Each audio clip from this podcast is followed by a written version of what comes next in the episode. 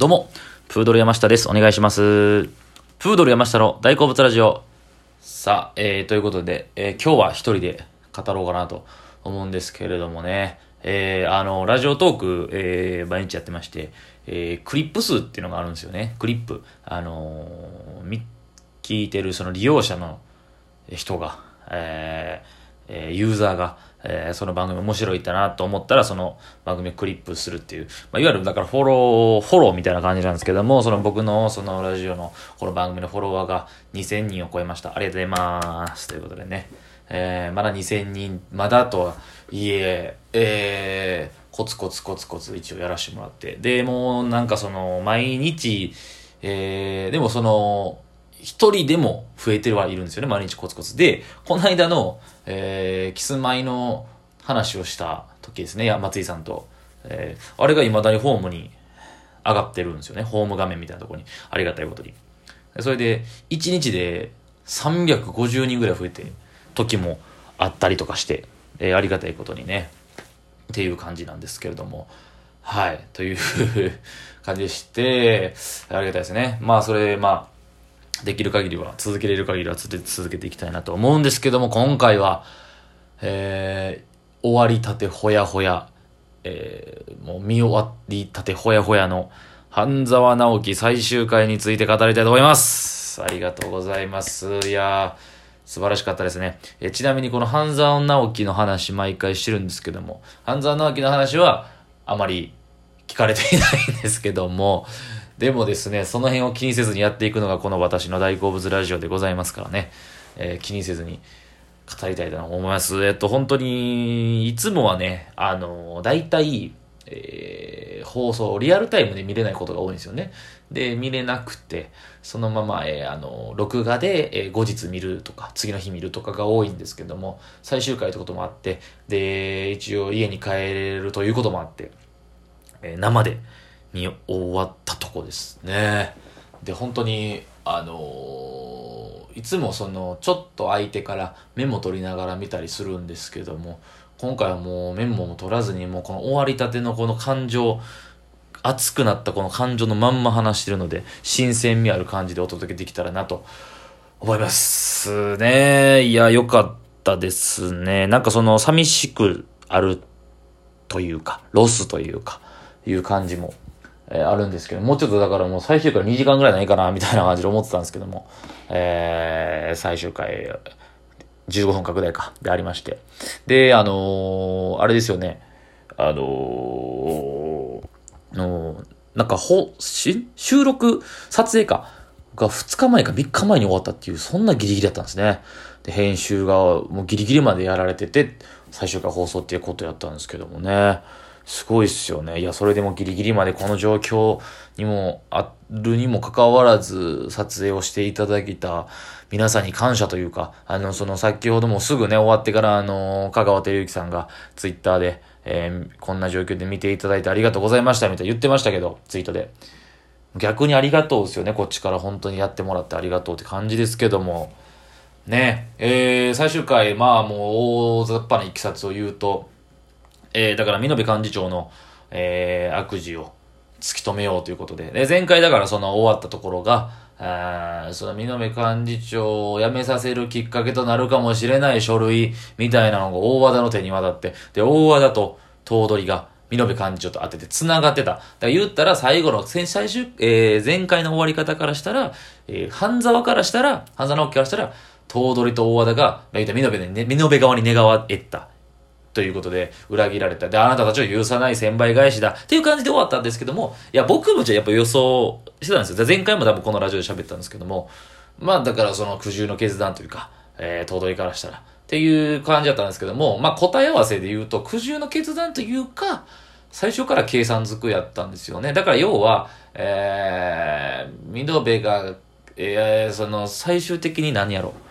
身の毛が悪いということを突き止めることができひんかったけれども、その中途半端な状態のその資料を渡して、えー渡すことによって、あなたは私と信頼してますよ、手を組みますよ、みたいなことの意思表示になったんですよね。だから、東京中央銀行のトップ、頭取からしたら。で、ミノベは安心して、えー、そこに、ミノベのそのね、幹事長のその部屋とかにね、大和田が出入りとかしたりとかして、で、言うたら完全に、ミノベは、えー、大和田さんと中野渡り頭取を信頼してたというか、まあもう、寝返ってくれた、みたいな思ってたけど、二人からしたらまだまだその、諦めずに突き止めるつもりではあったけど、でも無理かな、みたいな。で、最後のこう最終回のハイライトの時に、え最後そのもう一回中野渡り頭取が直々に出てきて、えー帝国航空の再建放棄を受け入れることを、えー飲む、飲めと。それをだからライブ映像で、全全国に配信するっていうのが最後だったんですね。でもそれをもう、もうそれはもうしゃぐしゃなし受け入れるしかないって、中野渡りや頭取が諦めた時に、半沢が、いや、まだ諦めてはいけないと。まだ絶対何かあるはず、掴めるはずです。ということで、半沢は動くわけですよね。ギリッギリまで。ギリッギリまでこの、えー、言うたら、見延幹事長の、えー、悪意、悪、悪事を突き止めるために、要は証拠となる隠し口座の正体を突き止めるために動くわけですよね。でですよ。で、僕が今回、えー、思ったのは、えーこの最終回に、キーマンがいたんですよね。で、キーマンっていうのが、えー、今まで語ってたような、まあ、例えば、半沢だったりとか、大和田だったりとか、いろいろ出てきましたよね。あの、まあ、その、アンジャッシュの小島さん、もう、えー、秘書としてね、えー、あの人、えー、白井明子の、えー秘書として呼ばれてたんですけども、結構その、僕が思ったのは、その辺の銀行とか政治家とか、その辺出てくる人たちがキーマンではなくて、キーマンは、花ちゃんでしたね。まさかの。花ちゃん、えいわゆる、半沢直樹の嫁さん、上戸彩さんが、ここに3回出てなかったと思うんですよ。なんですけど、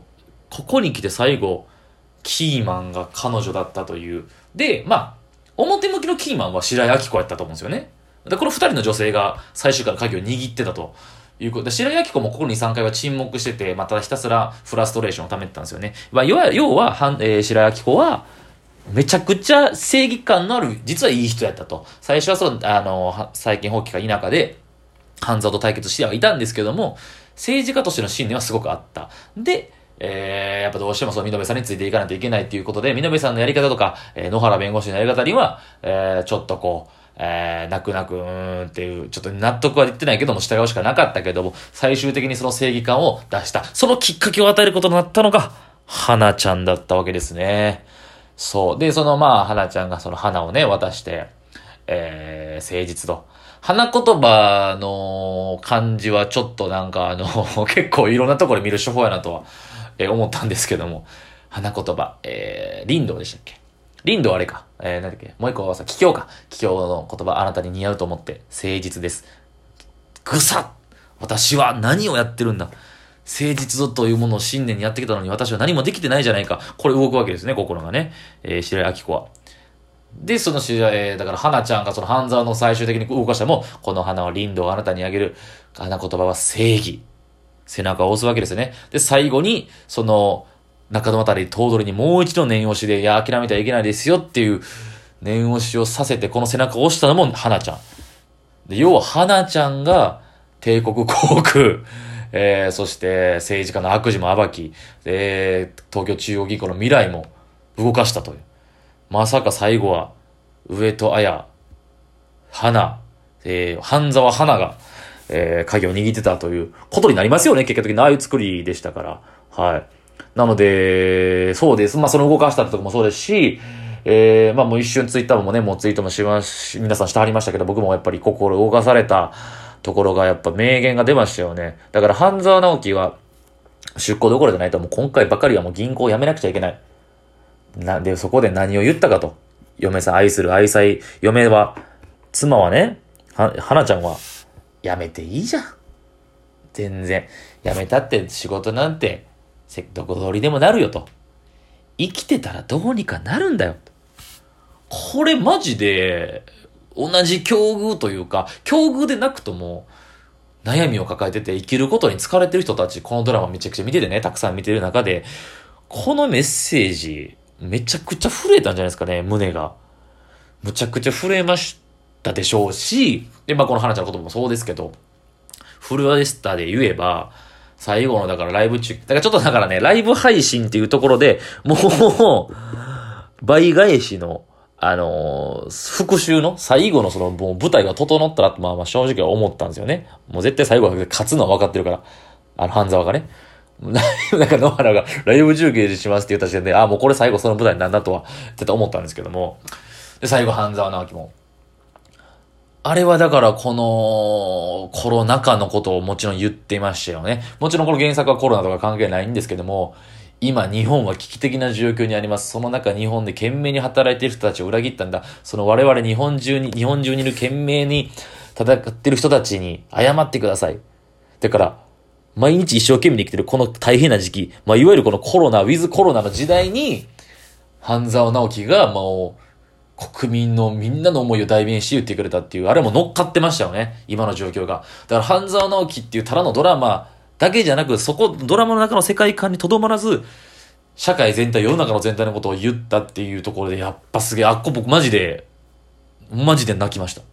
一粒ポロリと出ました。本当に。